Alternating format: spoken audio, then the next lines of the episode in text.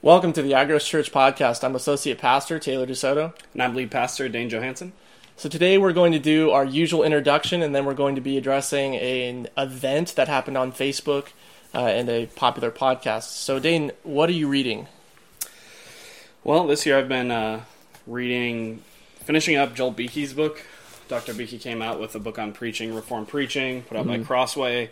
Yeah. Um, this is something I've been looking forward to for a long time, um, and having listened to many of Joel Beeke's um, homiletics lectures, um, I knew what was going to be in the pipeline, and this is not disappointing me at all. You've read you've read a lot of it too as well, Yeah.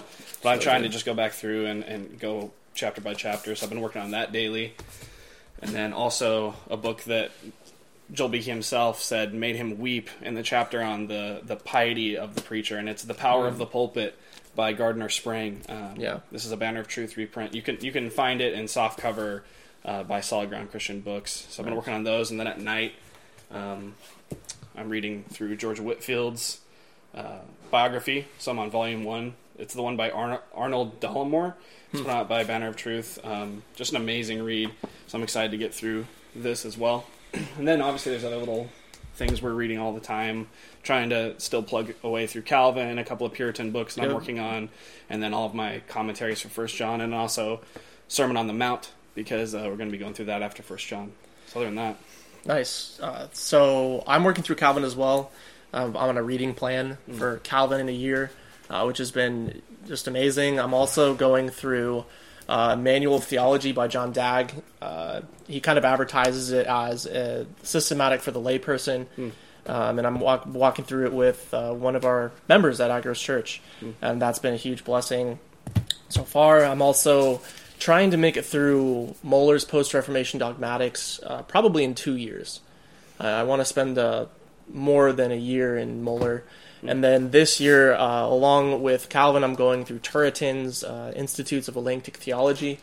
Um, I spent a lot of time with Bavinck last year, and so I'm just going to kind of keep working through a theologian a year. And I think my uh, my theologian that I spend some time with this year is going to be Turretin, uh, which will be really uh, a blessing to interact with him. And then finally, this is a book that I that I already read. I actually read it in one sitting. Uh, uh, it's called How to Understand and Apply the New Testament by Andrew David Naselli. And you know, th- this this book was uh, it's P and R, you know, so you expect some good stuff from it. But honestly, it, it really doesn't give you much of anything. Um, the the the chapter on um, genre is pretty good. Uh, the chapter on grammar is pretty good, but basically, it, it tries to do too much. Uh, it, tr- it tries to be a, a, uh, a really um, surface level Greek grammar. It tries to do more theology than you'd expect. Uh, and, and my actual note here is that um, it tries to be too much at once. It is a mediocre book on grammar, preaching, exegesis, and theology. Some chapters will be good to reference from time to time. Uh, so I, I, I have a lot of notes in here uh, as far as what I might reference going forward. But what I was really kind of disappointed with uh, this this comes highly recommended. I mean, pretty much every single um, either president or teacher of New Testament from almost every single major uh, uh, seminary endorses this book. But they spend two chapters basically slamming the KJV for no reason, and even and the NKJV. and the NKJV. Don't forget that one. Um, and even go so far as to say that that the message paraphrase uh, is more beneficial than the NKJV and the KJV because it says that that don't even use the NKJV or KJV for your private devotion, but the message is fine for that. Um, yeah, isn't a direct quote? He said, "I can't think of any good reason why you would retain it in your private study or preaching." Yes. Uh, and so, so the fact that he spends two chapters and and just to in a book on exegesis, he's making he's doing a lot of theology. He's doing uh, a lot of slamming of the KJV, and I just felt it inappropriate if you know I'm trying to learn how to actually uh, exegete the scriptures. Why are you talking to me about um, why you don't like the KJV? Uh, and he also uh, equates uh, preferring the tr- uh, the traditional text, the Textus Receptus, to um, KJV onlyism, which is just a it's a straw man. Um, we hold the TR as as our preferred Greek text, and we are not KJV onlyists. Uh, so it, it was really a kind of a bummer because you you start with genre and then he just slams the KJV for two chapters more or less, and uh, and it just seemed quite inappropriate for a book on exegesis. So I don't actually recommend it. Uh, this is probably the first book that I've read that came from PNR and uh, Reformation Heritage Books. I think is actually where I bought this one from. Um, that I I cannot to anyone recommend it. Uh, the, the the chapter on um, word studies was basically D.A. Carson's book on exegetical fallacies. Um, I mean, really, if you want to buy a book um, by a, that that's like this, by D.A. Carson and by a systematic theology, by a book on biblical theology, uh, and you're probably getting the same content. Um, and then by a Greek grammar, you're you're you're not getting much more than you would get from those in here. But it just it's just very better to just read them on their. it, would- in their it would it would just be better to read them in their full extent and and it, it, it was very surprising to me that that so many seminaries recommended this book so many scholars recommend this book. Uh, it was just quite crazy. It was quite crazy to be so disappointed in it. And so that kind of leads us into our main discussion tonight um, on the dividing line uh, yesterday I believed and, and, and I believe and kind of throughout the last several years um, Dr. James White has made the has asked the question: Why are Reformed men holding to the traditional text as God's word? And we thought we might try to answer that tonight. Uh, hopefully, that actually kind of blew up on Facebook too. yeah, so there was a there there was a Facebook thread that started. Basically, the question was, "Who are the greatest apologists of all time?" And uh, someone mentioned, "Well, you have to mention James White," and I, I agree basically on every front except for the text of Scripture. I think that, like in my own personal life, Dr. White's benefited me immensely, uh, especially in regards to Mormon apologetics, Roman Catholic apologetics. Uh, I cannot tell you how great of a blessing the dividing line has been to me personally over the years. Um, but I, but we just we disagree. Um, Yeah, issues of gender and race and all that stuff that's coming Mm-hmm. up. He's great on that. Um, Romans nine. He's I mean, he wrote the book on Romans nine. You know, so yeah. um, yeah. I mean, we couldn't. This is not a slam against Doctor White. We've benefited immensely from his work and will continue to. Yeah. Um, we've got many of his books and and listen. We both listened to his entire church uh, history uh, lectures he was giving at PRBC, and and I mean, it's it's good stuff. So Yeah, so so by no means uh, uh, are we trying to slam Dr. White. I, I still listen to the Dividing Line and uh, still benefit from it. Uh, so, so this conversation comes up on Facebook, and uh, someone mentions uh, Dr. White, which I agree. He's he's one of the most significant apologists of this century, I think. Uh, and someone made a comment on how he kind of changes his methodology when it comes to text. And I, I can't disagree necessarily because he's presuppositional in everywhere but the text, and we're going to talk about that a little bit today. But he addressed it on the dividing line and asks this question: Why he can't understand why uh, men are holding to the the he calls it the ecclesiastical text position. And uh, so, so Dane, why reformed men are yeah, why it, why are reformed men doing this? So, so Dane, why are you why do you hold to the, the, the traditional text position? Well, because I've benefited from James White for for so many years, that takes me all the way back, thinking about the TR, wrestling with the TR, wrestling with textual variants, and wrestling with uh, King James onlyism.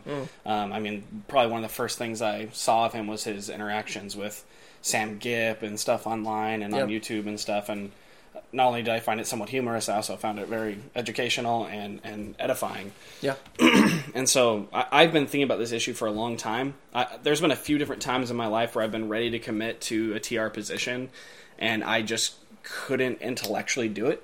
Yeah. Um, I don't know. Uh, it was more of just like a pride thing. I didn't want to be l- like lumped in with like King James onlyists and all this kind of stuff. And I just I, I liked dealing with variants and all that kind of stuff. I thought you had to like throw that out in order to hold the TR position. Right. And I also just never heard it articulated well until I really started listening to Jeff Riddle a couple years ago and listening to his Word magazines where he deals extensively with these things. yeah, And so for me, you know, a few years back when I was, I think it was 2014, 15, when I was really reading Karl Barth a lot, and our last podcast, podcast number seven, um, we did a whole thing on Karl Barth and Van Til.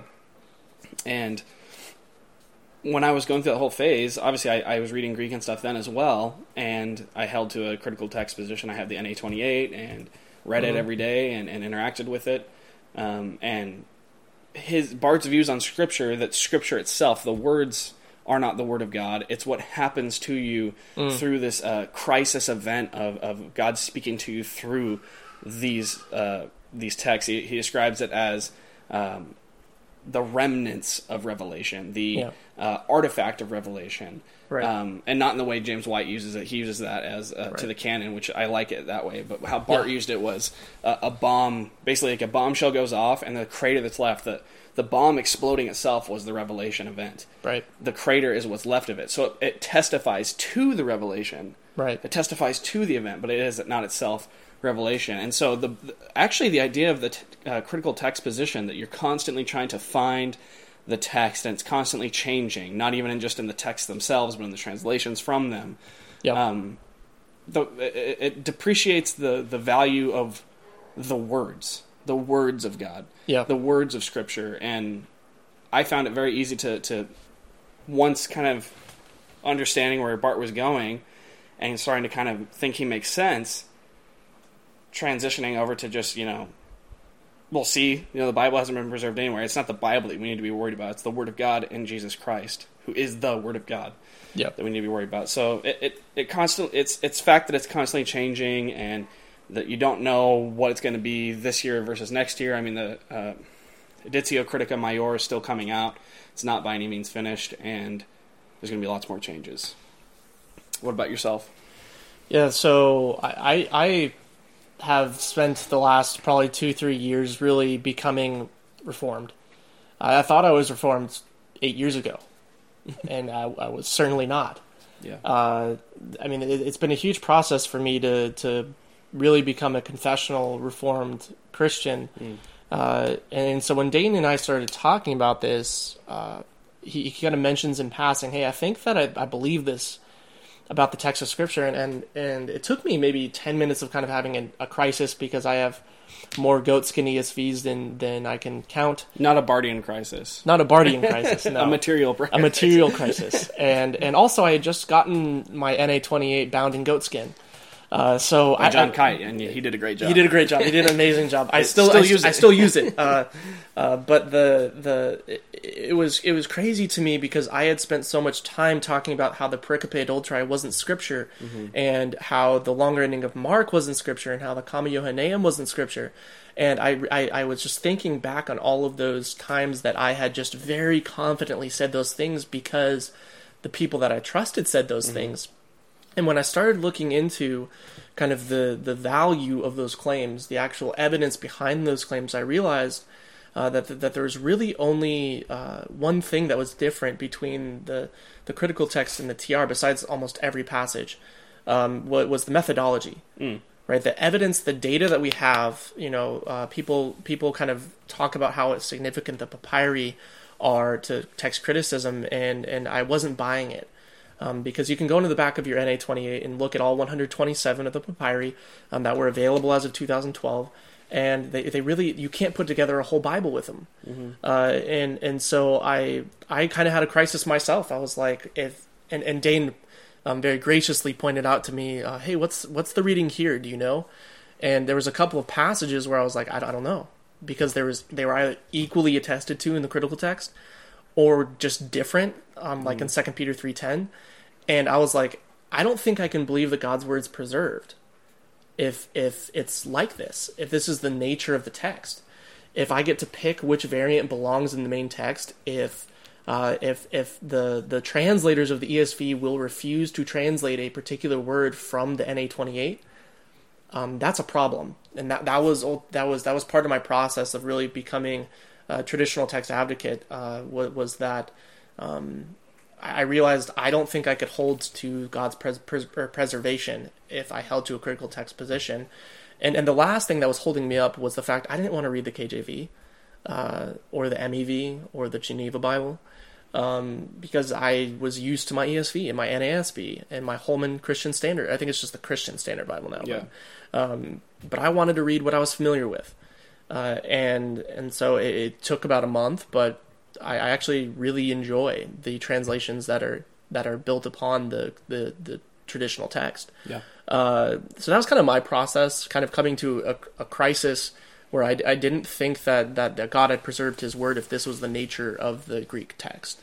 Well, what was the? It was the one in uh, Revelation. It was King of Saints, King of Ages, or King of Nations. That was that was the uh, the big one. yeah, Um, because you you couldn't pick a reading, Right, And, then they don't pick a reading, and, yeah, and- yeah and- it, it could either be ages or nations. Right. And, And, if this ever yeah. comes across uh, your ears, Doctor White, we, I, assume, I think we Yeah. have heard you say that you're not sure which reading it is either, um, and that that was part of what kind of got us thinking as well on that. That we're like, Right. wait a minute, what's going if on? if if Dr. White can't pick a reading there, then I, I don't think I, I don't I don't think I'm qualified to pick a reading there. right.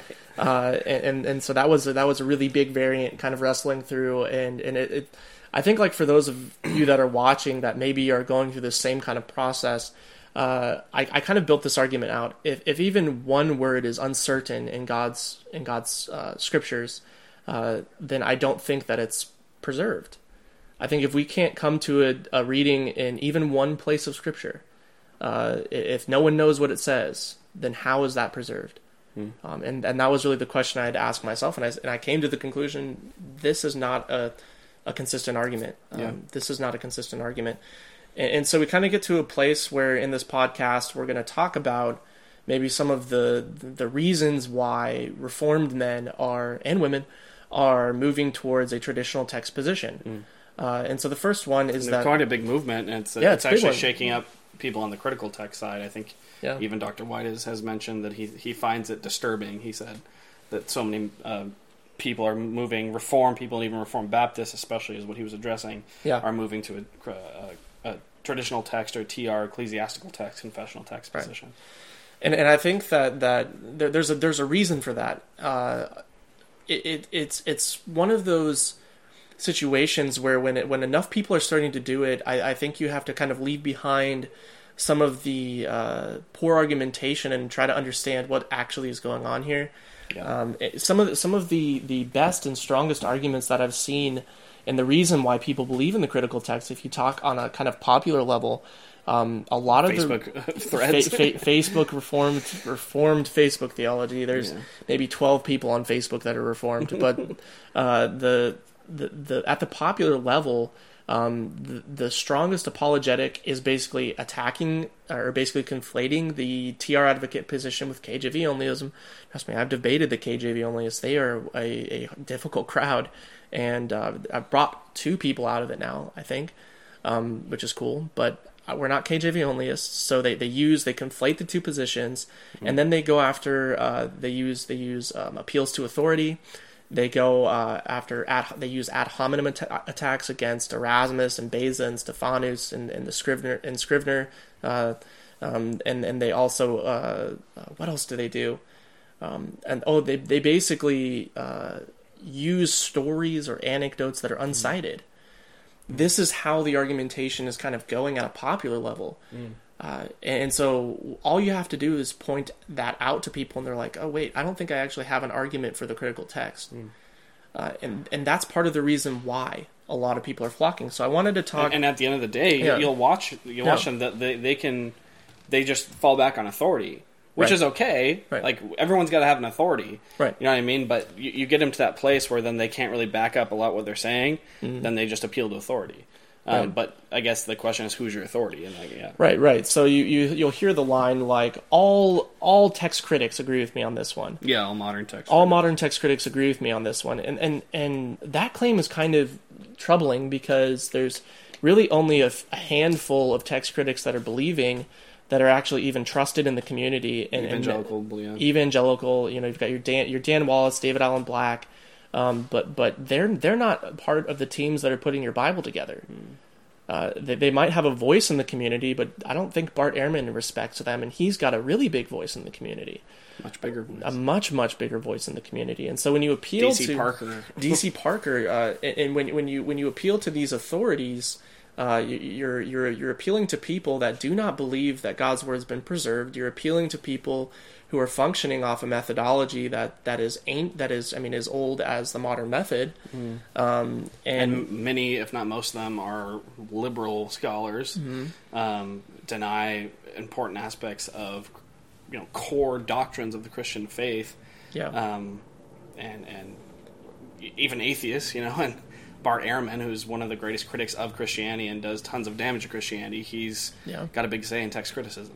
So I, I think read that DC Parker quote. Uh, Yeah, DC Parker, who is very, very respected, he's on the NA 28 uh, editors. He's one of the editors, and there's, uh, I think, seven or eight of them.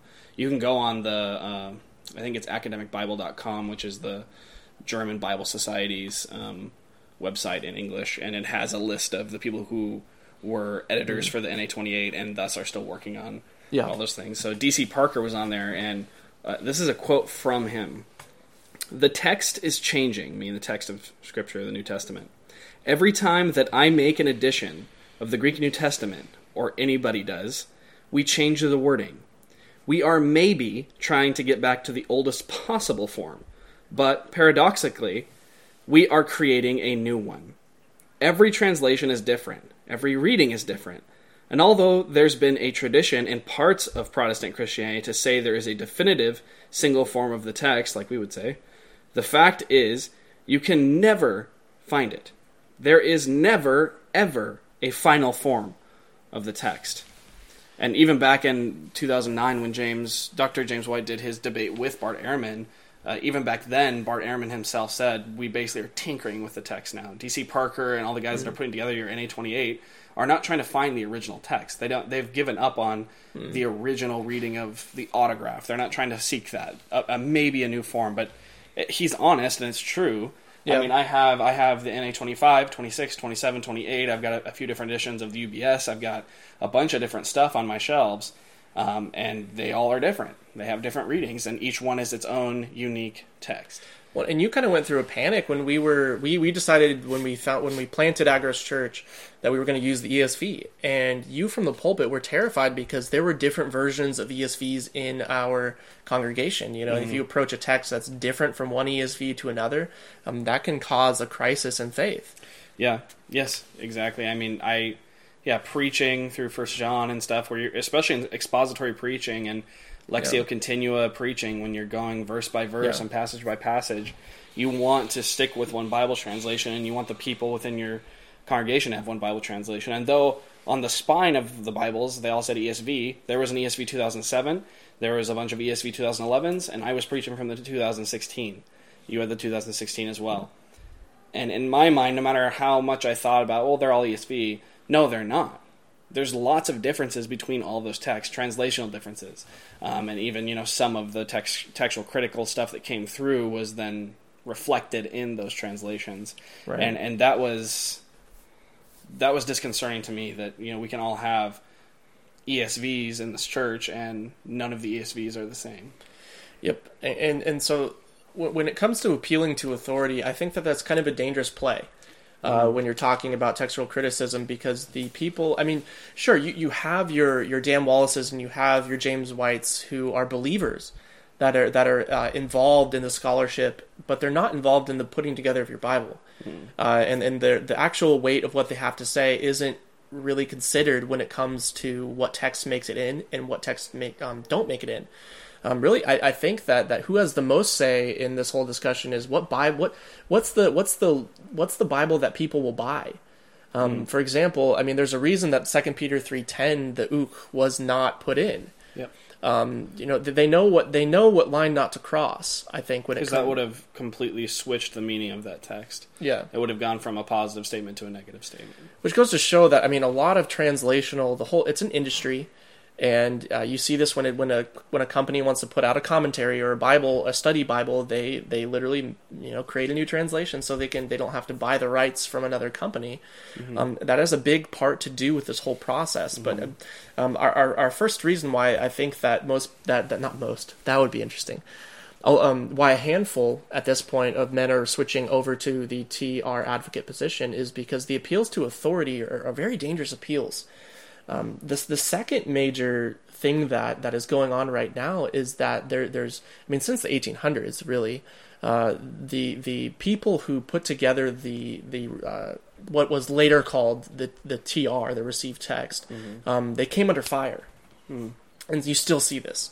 Uh, in the 1800s, the early 1800s, a lot of uh, stories about Erasmus kind of started popping up um, out of thin air, really.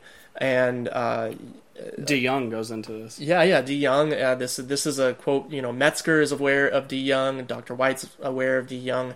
Um, and and he said that a lot of these stories about Erasmus that you hear about him rushing to print and that he didn't have a manuscript there was no manuscripts available without or with the Comma Johanneum and so one was one was made he didn't have the end of Revelation but you look into the primary sources Erasmus himself said that his copy of Revelation was missing but a few words and and there was someone uh, the printers themselves actually had uh, the manuscript that uh, had all the words in it, and, and they checked his his work, and they said, yeah, there wasn't a word missing or different.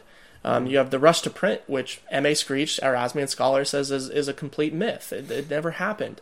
Mm-hmm. Um, you have all sorts of rash wager. The ra- the rash the the rash wager. Yeah. Um, D. Young he goes into it and says, yeah, it didn't happen. That that he said his first two editions of Erasmus did not have the Comma Johanneum, First John right. five seven. Right. And the rash wager story is that Erasmus said, if if one can be produced, I'll put it in. If you can show me manuscript, just one that has it, I'll put it in. And that then in uh, England, a, a, manuscript suddenly appeared that you know it had it had it.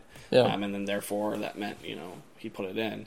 Um, when there's actually no evidence that he ever made such a rash wager, there's no evidence that the, the there was a manuscript made to order essentially for this very right. specific thing. So, so they go they go after Erasmus. They they say that you know, but with Beza's conjectural emendation, and you, you can you can actually look at the primary source. Beza says himself that he added he restored the text from an old and reliable manuscript. Uh, mm. and and uh, you know uh, scholars like like Dr. White just kind of brush that off and say, well, no one's ever translated it that way before. Um, I mean, we all have access to the the the Latin. Mm-hmm. Uh, so if you're familiar with the Latin, go ahead and, and see what you can come up with. See if yeah, you can come I, up. I with... have the PDF on my computer, and I printed off those passages when Dr. Riddle. I think it's in Word Magazine 115 where he first dealt with this yeah. um, textual emendation, and uh, he said he was still working on translating the Latin. And then I went and I, I did my own translation of the Latin. I was having a trouble with that one word quin, and yeah. then in Dr. Riddle's latest uh, uh, Word Magazine, hmm. unless there's another one I haven't heard it, but it's 117. And also yeah. on his blog, he has the notes for it where he literally goes word by word in the Latin, yeah. gives you the parsing, and shows you why he translated the way he translated it. And I would agree. I'm not, you know, a Latin scholar, and neither is he, but the Latin we do know, I would totally agree with him. And I texted him and told him that, that I agree with his translation of Beza um, that he restored it from a manuscript of good antiquity, and, and, and the, the, exact the exact translation is on his blog. But yeah. Um, again, this is that's a pretty new translation. No one's ever um, really even talked about that translation much at all, anyway. Right, and and that seems to be sort of the theme is that a lot of these. Uh, the, the, the men during the Reformation period that were putting together, they were collating these these these Greek New Testaments um, the way that, that because their their integrity is attacked, there's all these ad hominems getting thrown around. No one has no one really cares what they have to say, and you'll you'll see you'll see the the scholars kind of brushing them off and saying, oh well, they were you know uh, they were wrong. We were talking about C.S. Lewis's you know uh, calling that chronological snobbery. Basically, where you think because you have all this new information today that you're more correct than people of old, and and that seems to be in a, in a sort of way what's happening is, is, like no we know better. We, we we have more information. We're smarter and this kind of thing. And that's the post enlightenment worldview in itself. Right. And so so they go after Beza. They go after Stephanus you know which TR are you going to pick? Well they don't disagree a whole lot. Mm-hmm. uh, and, and and whenever you can flip an argument on its head, it's not a good argument. If, if I were to say, okay, which twenty, which of the twenty-eight editions of the Nestle-Aland text do you want? Because they're very different. Uh, which UBS five, the corrected one or the non-corrected one? Right.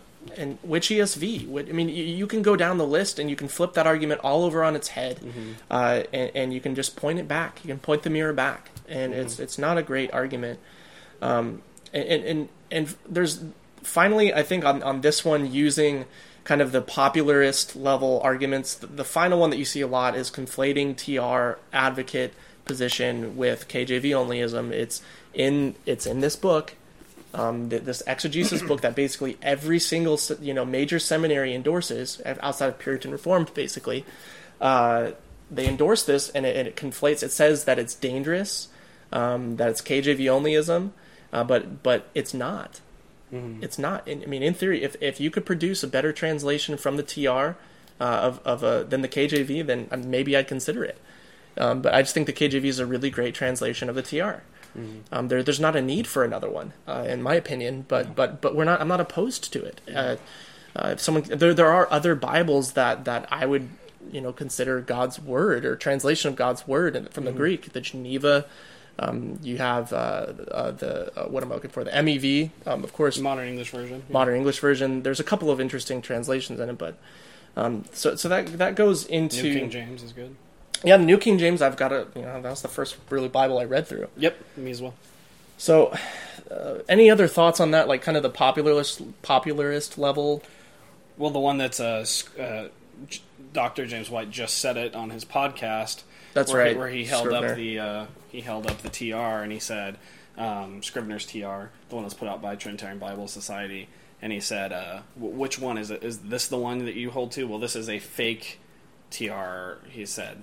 Uh, if I'm misquoting, obviously correct me, but I think Right. it was to the effect that this is a fake TR because this is the King James Bible in Greek, and he's not meaning that it's a back translation from uh, English into Greek necessarily, but he's saying that um, this, in essence, is not its own text. Uh, you can't say this is the, the, the TR because Scrivener looked at the King James and basically just found Greek readings to fit it, and that and that's a conflation of what he did. That's not at all what actually happened. You read the preface, and I really wish the Trinitarian Bible Society had republished his preface with it, um, Scrivener's preface with it, and maybe they Yeah. are in the new edition that they're coming out with.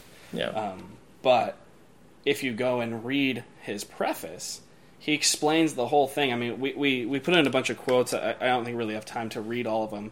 But um, f- look up the preface to the 1881 uh, Scrivener TR and read through the preface of what he's explaining he's doing. The majority of the time, he's he's following Beza, but he he goes and talks about how the composite nature of the King James itself, and how there's times that they're following, you know, um, the Tyndale reading, or the time they're following other readings where they're based on Erasmus or other things.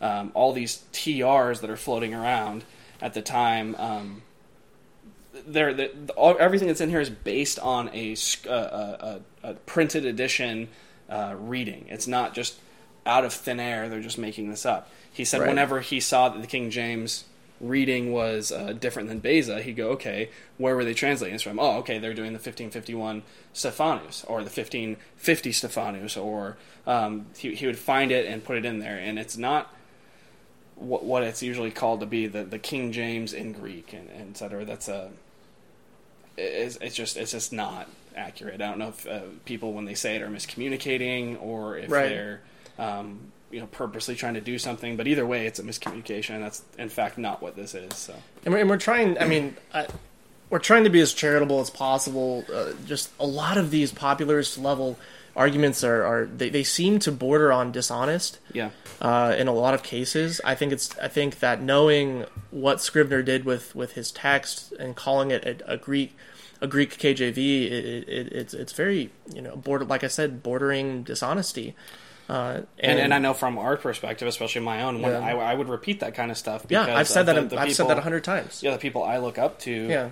At the time were you know saying that very thing, and I was getting that information from them, and I was just ignorantly repeating Yeah. uh, something as fact because of, and it goes back to authorities, and, and we're going to Yep. get back you know more into that as well. That um, you know everyone has an authority uh, as to what the epistemological foundation for our faith is. We're going to say it's God's word. Okay, now what is God's word? Well, we don't go outside of God's word to try to find what the epistemology for understanding God's word is. Right. We're going to stick with God's word um, when we're forming what God's word is. and, and even even I mean, if it, most people that are familiar with presuppositional uh, epistemology uh, w- would agree with that. Yeah. The, in, in every area but the text of Scripture. Um, and, and so the next reason I think that people are are moving towards a traditional text position is because it's confessional. Mhm. Uh, um, go to the confession in uh, chapter one. Doesn't matter if you're reading Westminster or uh, the London Baptist Divines. Um, do you want me to read it, or you want to read it? I can read it. Okay, cool. Um, paragraph 8 of the London Baptist Confession of Faith, and it's identical to the Westminster, as you just said, says the Old Testament in Hebrew, which was the native language of the people of old of God of old, and the New Testament in Greek, which at the time of the writing of it was most generally known to the nations, being immediately inspired by God and by his singular care and providence kept pure in all ages, are therefore authentic. Mm. So that that's the main thing when we're talking about the confessional text, and I, I would hold to that terminology. Yeah. Uh, TR Advocate's fine. Uh, traditional text is great. Ecclesiastical text, I think, has a, a few issues, but um, confessional text, I think, is the best way. Right. And I think that's where Dr. Riddle. Uh, That's what I prefer. Yeah. Ecclesiastical text seems uh, a little bit bitey, yeah. um, as if we're appealing to some sort of authority. That which which Baptist pope are you going to point to? um, but the uh, but oftentimes the the basically that that the confessional confessional position. It, well, who's who's to say that your interpretation of chapter of paragraph eight um, means what you think it means? Uh, pure in all ages. How do, how does that equate with our position? Look at what they thought it meant. you know you can look and then and well there's attacks on that too well well you don't know what they meant or you're misinterpreting them but but like, i mean you can just put it this way uh, pure in all ages i would say means pure in all ages that means that the the transmission of the text was also had a component of providential preservation in it and you and, yeah, just like Turta and everybody, and Yeah. and, and uh, John Owen, the, exactly what you're saying. It's not just the autographs, right which are which is what the Yeah. Chicago Statement of Inerrancy would say. And that's what you know with BB Warfield. There's that sh- that shift, and then answering neo orthodoxy. There was the Chicago Statement of Biblical Inerrancy, where they don't believe that their ESV or their NASB or their NA28 or anything like that is inerrant. right. The original, insofar as they reflect the original autographs, they're inerrant. Yeah. So the the original autographs were inerrant, whereas Turretin, um, John Owen, um, Petrus von Mastricht, um, a lot of these uh, solid post Reformation divines Hmm. Held that not just the autographs, but also the apographs yeah. were uh, and are uh, authoritative and inerrant and inspired. Um, Yeah. They would actually use the term infallible, and I, I go on that side as well. I, I kind of reject the term inerrant, not because of the teaching underneath it, but because of what it now represents, which is the autograph. Right.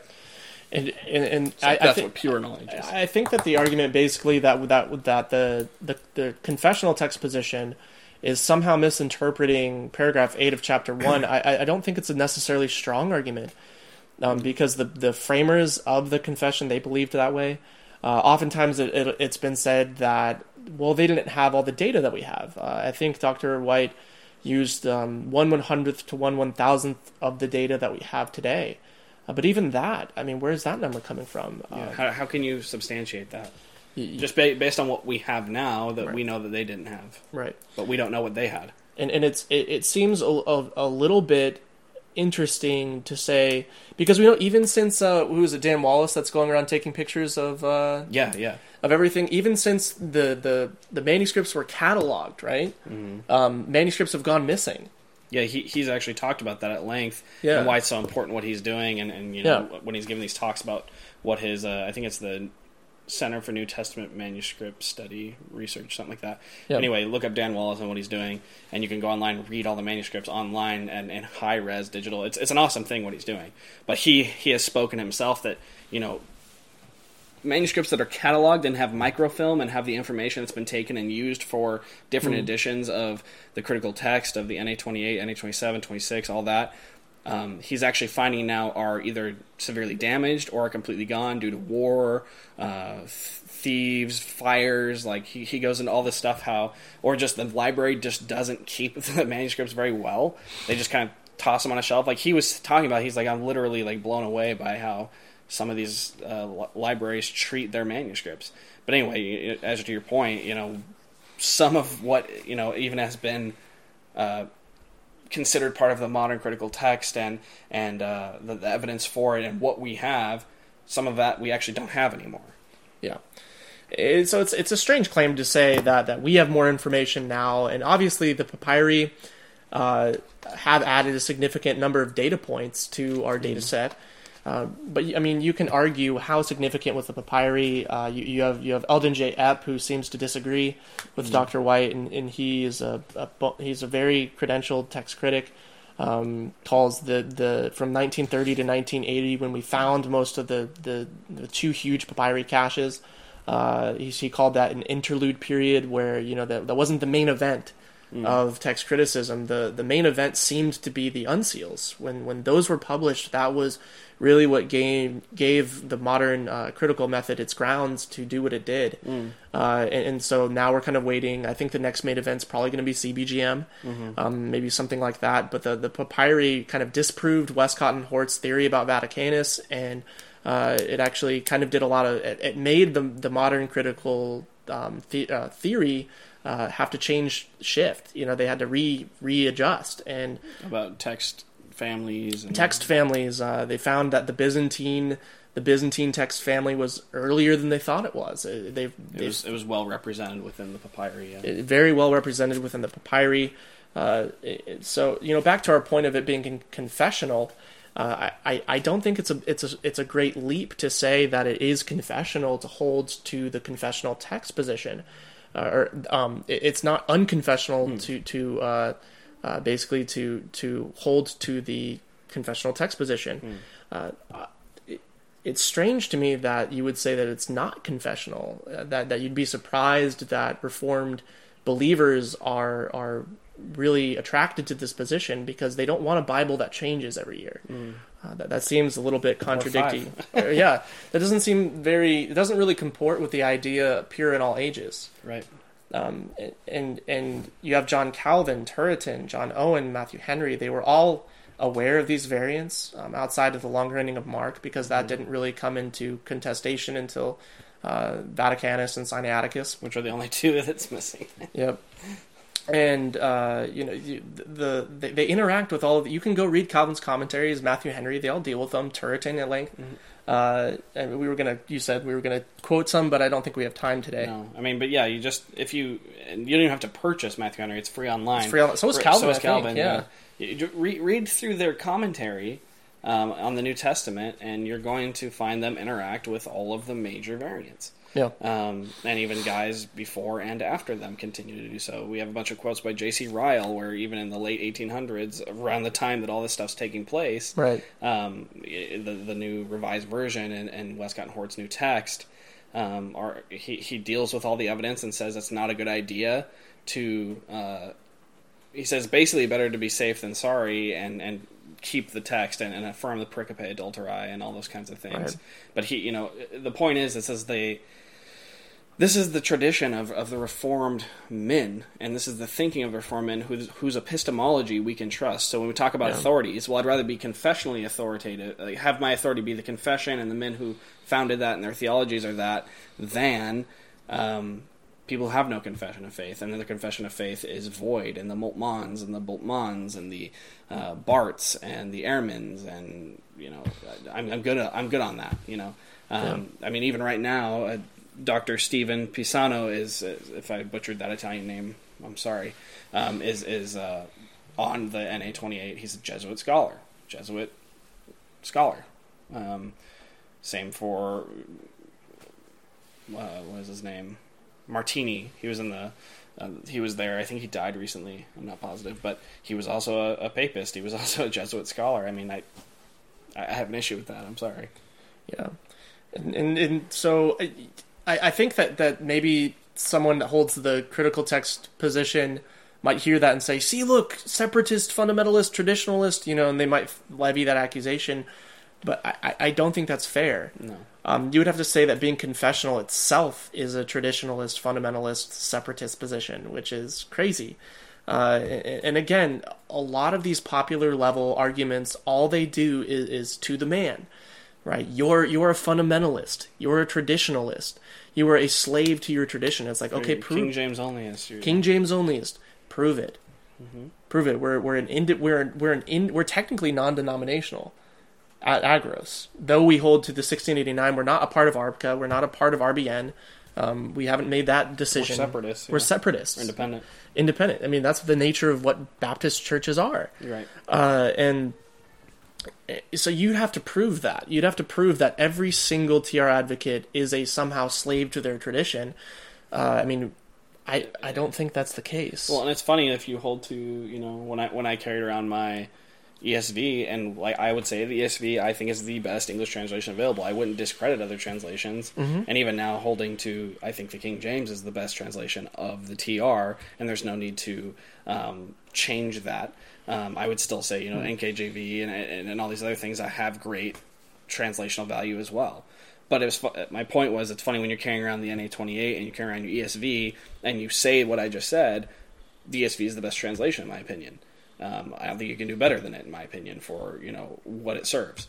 Uh, people don't go ESV onlyist, um, Yeah. but you, if you say that you know even about the King James, like when we're talking about like I think it's a great translation. I don't think it needs to be changed. Um, I don't think it needs to be messed with. I don't think it needs to be replaced. Um, Yep. When you're talking about the TR, um, and then they go, "Oh, you're King James onlyist." No, I'm not. Um, Yeah. I do not hold the King James to be my final authority. I hold the TR and the Masoretic text to be my final authority because Right. Being confessional, the confession says that they were inspired, immediately inspired in Greek and Hebrew, not in English. and, and that that was some. I wrote an article uh, that that might be published on confessional bibliology, and, and I kind of talk a little bit about that. How uh, we we can't if you hold to the TR advocate position or the confessional text position, don't go and and, and stoop to the, that level of argumentation. Don't call them ESV onlyists. Don't call them modern critical text onlyists. Uh, which I mean, I think it's accurate in a lot of cases. I mean, you, you hear the kinds of argumentation coming from that side of, of the world, It's just switched. it just it just switched. You know, they they they go so far as like in this textbook to say don't even read the KJV, don't think about the KJV Or NKJV, which or was mind-blowing to NKJV, but the message, the message can be profitable. in the Living Bible, he speaks even higher of, And and it, and, it, and the NLT. it seems crazy to me. It, it seems like a wild thing to do, where you're so sold on the modern critical text uh, that you that you that you would say that you would hold the message and the NLT above above the even the NKJV. The NKJV is quite easy to read. Um, if you cannot read the NKJV, you're you probably haven't You can't read the NASB or ESV. you probably can't read yet. So, it, you know, don't resort to res, resort Resort. uh, resort to that kind of argumentation if you're a confessional text guy because th- they're looking for that. Mm-hmm. They're looking for you to be a fundamentalist and, and to be a KJV onlyist. And, and and start calling James White a demon and unsaved. Yeah, and we do not. We do not think that. Uh, like we we opened our podcast up, Dr. White's been so instrumental to both of us. Uh, he he believes in the preservation of the text. It's it's more so where we land that's that's different. And the methodology of how to do that. you know, getting there, the methodology, and ultimately the product. We, we, yeah, we realize that Dr. White, you know, we, we, re- we recognize your work that you have written books on sola scriptura that you have defended Right. before I was even born. I think you just said on your on your divine line the Right. other day. Uh, yeah, I would agree. I mean, I, you've been doing this a lot longer than I have, and, and you've you've stood in battles that I have yet to even see. Yeah. Um, and and I respect the, the work that you've done in that, and I respect the work that um, you're continuing to do in that. It's, it, but when it comes down to the difference between a confessional position and a uh, modern critical position, whether you're you know Dr. White or Dan Wallace or anyone else, whether you call yourself reformed or not, um, is that the methodologies are completely different, and because the methodologies are completely different, and the, the, the appeals to authority are completely different, you land at completely different places, Yeah. where you have two texts that are not the same, Right. um, where you can't look at a page of the TR and a page of the NA28 and not find multiple, multiple differences, and you know, obviously, a lot of them can't even be translated into English. A lot of them um, don't make a whole lot of difference, but they're different, Right. and, some of them do make a big and, and difference. and and that's kind of the appeal that you hear often. I think Dr. White briefly uh, brought this up on his podcast the other day uh, that that theologically between the TR and the uh, the NA28, um, theologically you get the same thing out of it. Uh, and and while that mostly is true, it's not. Uh, I was I was I remember I was a freshman at Arizona State University, and I was a baby Christian, and uh, I, I took a class called Lost Christianity's Lost Gospel. Uh, Emerson was teaching the class, and uh, I, I thought I was just getting into something, you know, Christian. I thought it was it was a Christian part of the Christian Studies program, I guess. I don't, but but I thought I was going to be, you know, learning Christian truth or something. I don't know why I thought that because it was called Lost Christianity. But but you know Bart Ehrman was the textbook, uh, and Elaine Pagels. Elaine Pagels was the textbook. And I remember sitting there and being told that you know Mark was the earliest gospel. I remember sitting there and, and being told that because the ending of Mark wasn't there, that essentially there was no resurrection account, um, and essentially the earliest Christians didn't believe in a, a resurrected Christ. And looking back on that now, I, I, see how devastating a simple difference in one variant can be. Mm. Um, you lose the longer ending of Mark, you lose uh, the God man. Mm you lose the resurrected Christ because on that foundation, if if the earliest gospel doesn't have a resurrection account, uh, then the earliest Christian didn't believe Christ resurrected. Right. And and so That's Matthew and, and, and then you know this goes into Bart Ehrman's whole uh, methodology with with Walter Bauer Bauer's thesis and this idea that that orthodoxy was being pumped out of the Roman Church and Jesus was was was the the Christology was developed over time and you know you go on and there's all sorts of nuance and it starts with the the foundational understanding um, uh, that's built upon one variant and, and expansion of piety, and it, it, all fits into a whole system. But you lose that one variant, you don't have a risen Christ. Yep. Uh, and, and, that kind of goes into our next topic is the um, reason that people are moving towards a traditional text, a confessional text position, is because the the critical text position has a lot of internal inconsistencies. Mm. Uh, so the first one. Um, uh, we talked a little bit earlier, Dane, and I wrote my a, a, large portion of my paper on this. But maybe Dane, you can talk to the idea that if anyone can reject a particular reading, what does that result in? Like a canon within a canon. oh know, yeah, yeah, yeah. We were talking about that. Yes. Yeah, I mean, you essentially have um, it's kind of like a goosebumps choose your own ending thing. We've talked about that, where it's yeah. um, if and you've used this in Sunday school a ton at our church. Yeah. Um, if you have, you know, you can't see them right there. But anyway, okay, there's there's uh, Warfield's uh, works. Um, if uh, I said, I have the complete works of Warfield. We know what the canon of Warfield is. It's those volumes right there, and we have all the titles right there. And then you pull one down because you want to see what Warfield says, and lots of pages are missing, or maybe it's just the book cover.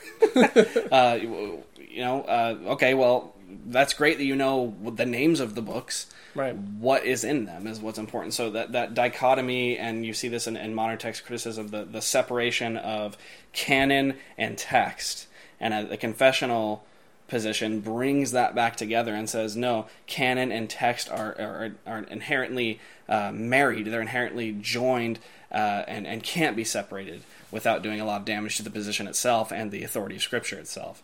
That um, if the longer ending of Mark is to be rejected, uh, what else in Mark is to be rejected? I mean, you, you, begin to have you choose your own uh, ending, choose your own Bible. Um, and, and I, I, kind of operated off that when I when I um, yeah. was was you know preaching through First John when I was using uh, my NA twenty eight and my UBS four or five. I, I, I operated that very way.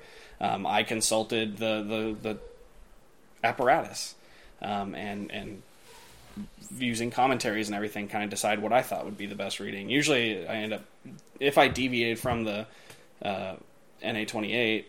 I usually went with a TR rating to be perfectly honest, because not because I really even understood why, but it was because the commentaries I was using um, are mostly older commentaries, and yeah, it's it made more sense to say what they said anyway. That you know, but when you have the canon within a canon, you, you comes with a lot of issues. It comes with a lot of right. confusion. I mean, in, in theory, it within that model, like let's just say, I mean, let's use Second Peter three ten as an example. There, there, mm. there's a conjectural emendation provided by CBGM mm. by the modern critical method, mm. uh, you know, which apparently is supposed to be the most consistent.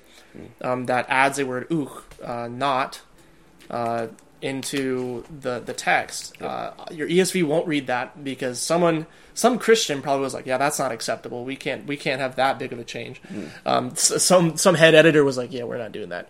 Uh, but if if you're allowed to reject that, mm. what what gives you the right to say that I'm not allowed to accept every reading in the TR? Mm. Um, what what's you know if I apply that same methodology to how I put strap, strap together my Bible, mm-hmm. uh, I just select all of the readings that are found in the confessional text. Uh, I don't see how you can have a problem with that. Mm. Um, if you're if you're allowed to in, on an individual basis say, I reject this reading, I accept that reading. Mm. Who are you to, to critique someone that accepts all the readings of a particular Greek text? Uh, and that, that seems to be, you know, The inconsistency there. that's the inconsistency. Uh, and, and further, you have, I mean, everyone gets to pick their own Bible. Yeah, and you actually see this. Jeff, Dr. Jeff Riddles addressed this on one of his many uh, Word magazines. Right. Um, 117 now, so you have to sift through there. Um, but he talks about how I think maybe it was when he was doing his Tyndale, uh, the Tyndale Greek New Testament review. Yeah. He talked about how he he predicts that that's going to be a theme that we see a lot, just like with publishing houses. Every time they want to come out with a study Bible, or they're, you know use instead of paying, you know, when they come out, with their authors come out with books, having to pay royalties to NIV. Well, let's Yeah. just make a new one, so that way we don't have to do that. Um, you're going to see not just publishing houses doing that with translations, but also doing that with their own Greek text. So every publishing house is going to have its own text and its own translations from that text. Yep. Um, and and I could see how that would definitely be. And I think the Tyndale Crossway Greek Testament um, is is a step in that direction, and that's actually kind of frightening that you know every seminary is going to have have its own text. Every uh, denomination might have its own text. Every church has its own text, and then and then the unity completely collapses at that point. Which goes into, I think, probably the final point we can touch on is that because there there isn't a consistent set of rules that you can apply to, you know, implement this methodology consistently, right? The fact that you've got a ton of different Greek texts now available that people are all calling God's word, um, with very different readings, uh, you know, and Dr. White kind of said that he rejects the reading at one John one eighteen in the Tyndale House uh, Greek Testament, um, but but okay, why? Right. You know, what what's who are are we all supposed to do that? Uh, who's going to tell me? Who's going to tell the forty-seven-year-old mom of two which readings to reject? Who's going to tell the seventeen-year-old who just came to Christ at a at a youth, you know, a young life camp, which readings to reject? Yeah. um, which Bible do they have in their hand? You know, how, well, what's that going to do to a new believer or even uh, an older believer that, that has never heard of any of these issues? Uh, that who, who's distributing which readings are correct? And that kind of translate or you know transitions us into our last point, which is that that you know the the accusation is kind of leveled against the confessional text position that it's very dangerous. um It can't defend itself. It can't defend do its can't do apologetics. apologetics, but It- has to stay within its own little confines and Yeah. basically, you know, just high five each other and, and talk about, you know, the Kama name and that's it. And, and surprisingly, when, when when I interact with people online, because believe it or not, the confessional text position is actually quite minority. I don't. I mean, that's crazy. No. Uh, Mm-hmm. Yeah. uh, I mean, you there's there's, there- there's literally dozens of us, but I mean, you you can't really like if, Yeah, the if conference that's coming up, we could probably fit them all in a, a bus. yeah we we'll all ride the bus together. yeah, yeah, talk about it. Um, the the the crazy thing is all you have to do online to start a debate is say that you read a KJV. Mm-hmm. That's all you have to do. Uh, you, you don't even have to say that you, like you could post a KJV next to an ESV and they're like, "Are you a KJV onlyist?" It's literally happened mm-hmm. to me. Why do you have a KJV? I had to post a, a picture of a stack this big of of modern translation Bibles to prove that I wasn't a KJV onlyist. I was like, you know, full of goat skin and calf skin, high quality Bibles. I'm like, see, I'm not a KJV onlyist. you know, you, you got to have your hands up. But but but in taking the what I know about the text into Facebook groups, reformed Facebook groups, and you bring and, and they'll they'll they'll use you know, sorry to uh, kind of make and make this into a word, but Whiteian arguments. um, you know, that's not to be insulting, but but just the arguments that come from Dr. White. Uh, the second that I that I point them to the KJV only controversy, I think it's page thirty seven, where where there's there's just missing footnotes, um, missing sources on footnotes, and you point that out to them, and they're like, "Wait, what?" and and you can actually do apologetics against the critical text by just pointing to going ad fontes to the sources and showing this didn't happen. This story's not real. This is not the scholarship that you're looking for. Um, and and you know in, in in all my time watching dr white um, I, I haven't ever seen him be so militant against the translation until very recently. I mean, in fact, when I was listening to some of his older stuff on Mormonism, he actually recommended that I use the KJV for apologetics And NKJV, yeah. and in because when you're talk, talk, talking to Mormons, they already have problems. You know, God, you know, God, God's God's word is true insofar as it's translated correctly. Yeah. Um, you know, you, you go down that road. Okay, so in in Mormon apologetics, you kind of have to use the KJV in a lot of ways. You don't have to, especially with the way that Mormonism's going, but you get what I'm saying. You know, I was actually informed. I, the reason I bought my first KJV Bible was because of Dr. White. Actually, mm-hmm. I bought a, a Schuyler Canterbury calfskin because of Dr. White. Because he said, "Hey, if you're going to do, you know, all of the the memorization, he has like a 100 verse memorization system that I was working through in the KJV." Yeah. You know, so it, it it seems like recently there's just kind of been a shift in thinking in, in regards to that, and a lot of these Whiteian arguments are very just pointed at the KJV, uh, and and it, it just seems very interesting. It's an interesting development. Um, yeah, I would agree, and and and even if Doctor White, if yourself are not, you know, attempting to attack the KJV, which you, you know, obviously have said a billion times, you're not. Mm, yeah, these right. these arguments are maybe even against what you would uh, want to happen, being used by people who are hearing what you're saying and then just attacking, and that's not necessarily even you know any kind of Right. critique. I'm just saying this is what's happening. That's what we mean when we say Whiteian. Um, they, they people are, using your arguments Uh, in crazy in crazy yeah. ways. Yeah. um, but yeah, to say that it can't be, I would definitely disagree with Dr. White's assessment on that. That you can't use the, you lose all meaningful grounds for apologetics uh, when you hold to a confessional text position or, or consider the TR to be uh, the, you know, this one is, you know, I'm going to choose this one.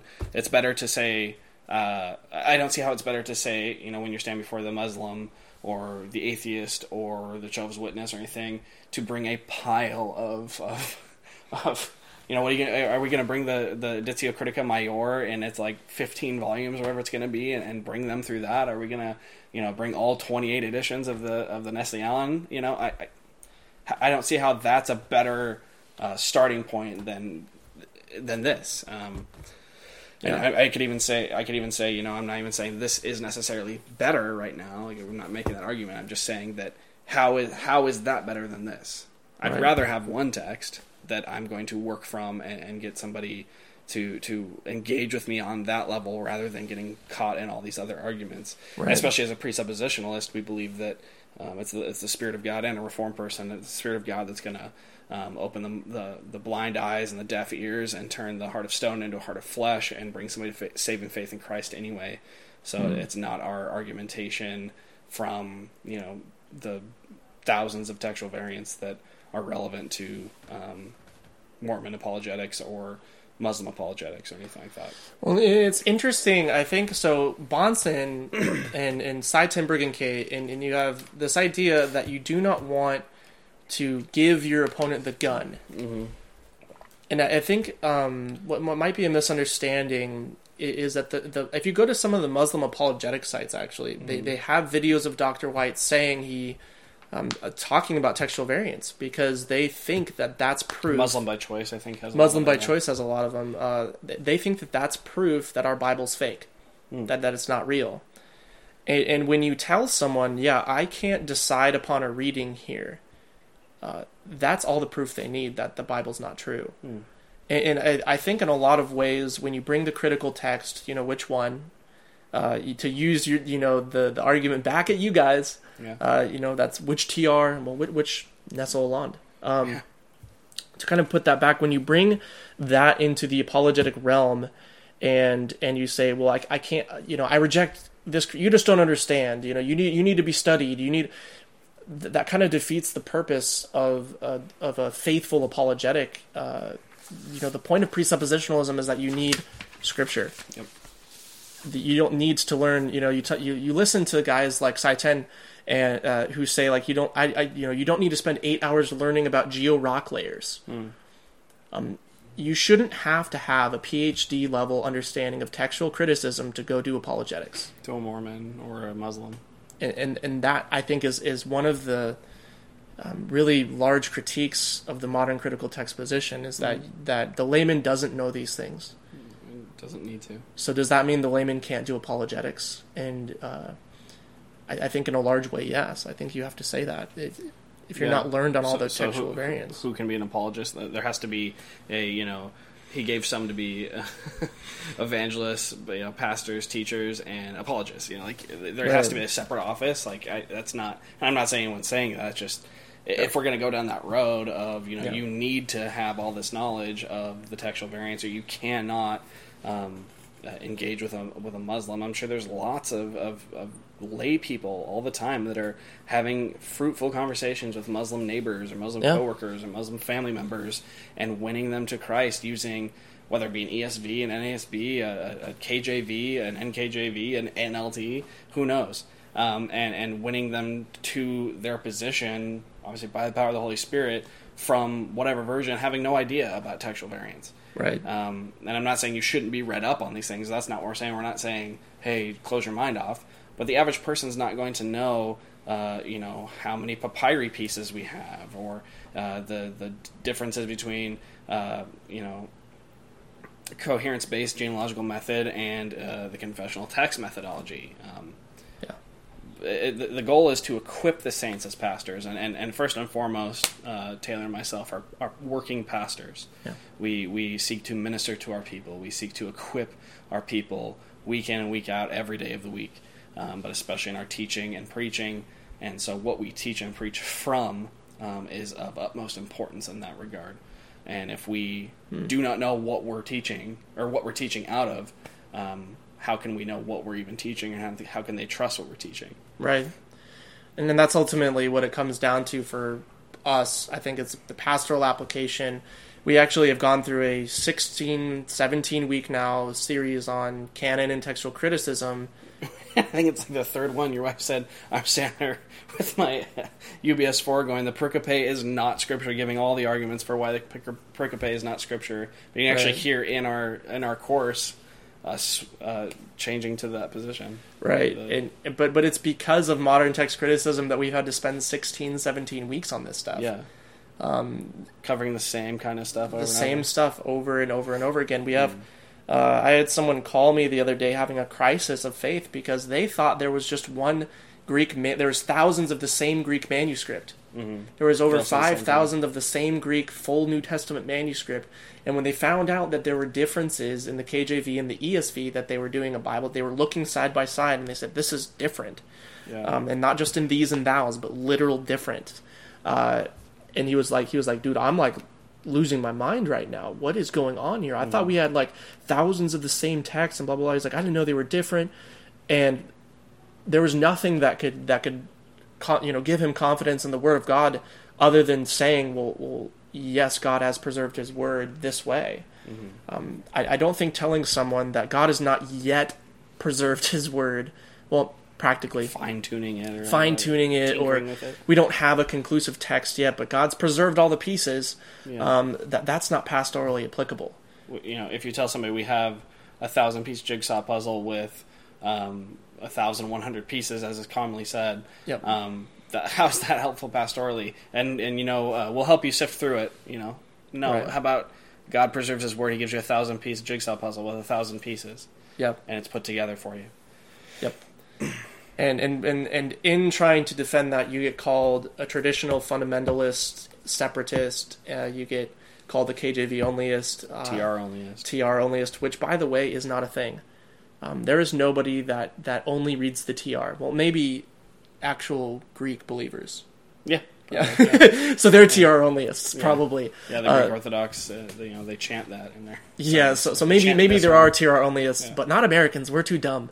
Uh, unlike our histor- our heritage, we don't know three languages by the time we're 15. No, Um, so I probably won't know three by the time I'm fifty. yeah, well, you already know. Get out of here. Oh, Uh, the the point is that that instead of being unified and instead of trying to come together and, and, and figure this stuff out, in order to to even read the KJV in this climate right now, you you have to bear the, the weight of all the insults of being called a KJV onlyist, a traditionalist, a fundamentalist.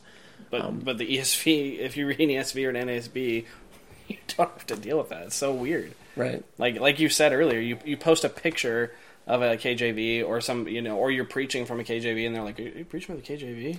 And you're like, "Yeah, I, th- I think it's the best translation." Oh, I- you're KJV only. is. I read a textbook that told me that you shouldn't preach from the KJV, so therefore, Yeah. you know, and, and you have this is what you have to deal with.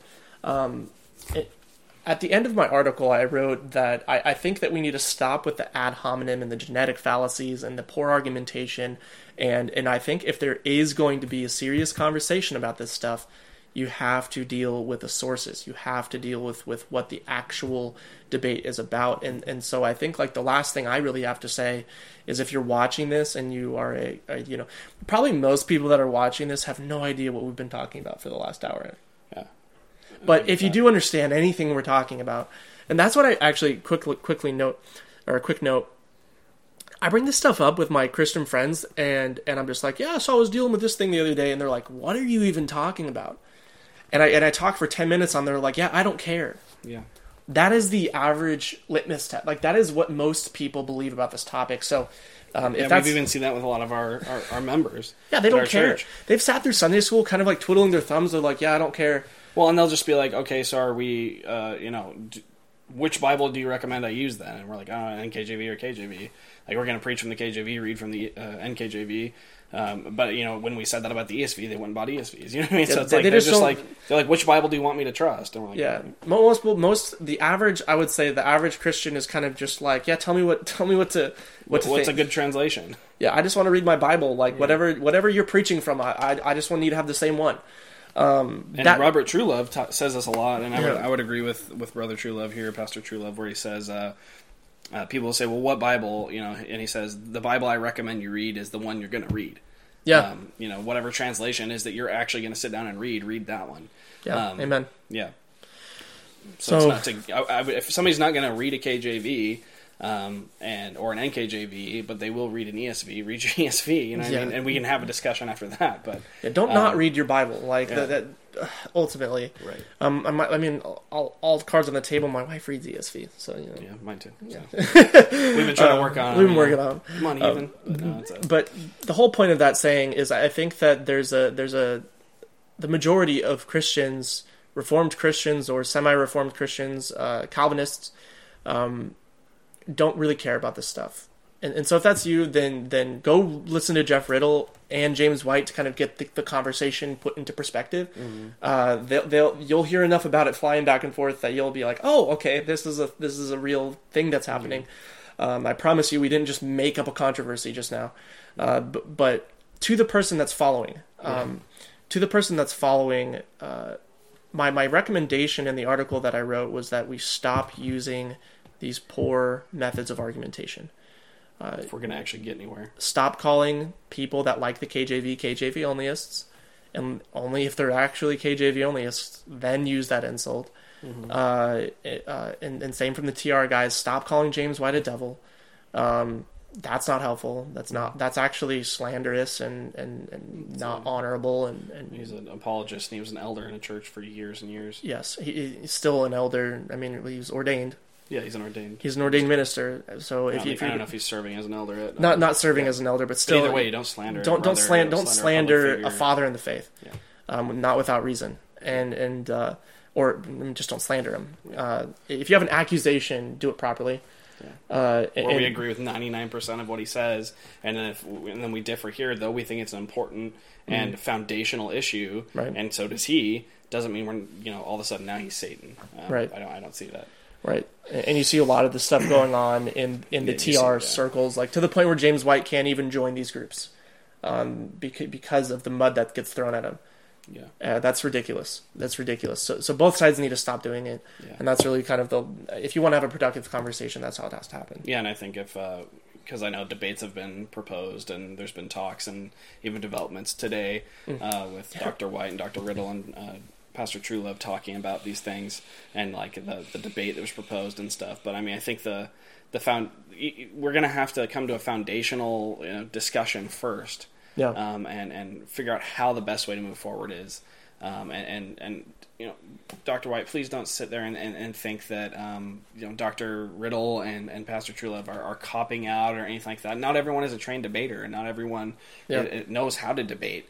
Um, and, and I would agree that a lot of times in debates, because I think you said in your Facebook post that in debates uh, during the cross examination period is when you really can see if somebody's uh, logic is coherent or not, and, Yep. and I would agree with that. Um, but you know, it is a skill. You've you've had years and years and years and hundreds and hundreds of debates. Um, it is a skill to learn how to debate, and a lot of us are just working pastors.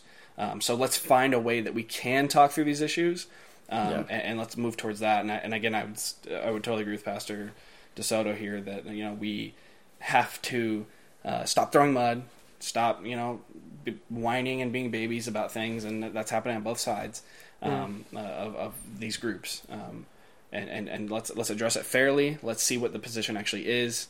Um, and though we all think it's a very important issue and we all feel strongly about it, um, let's realize that especially in the reform circles, you know, with, with you know Presbyterians and Baptists, you know, agree probably you know ninety percent, eighty percent, and Oh. then you know the well, who knows. Um, Depends on what kind of Baptist right? Yeah.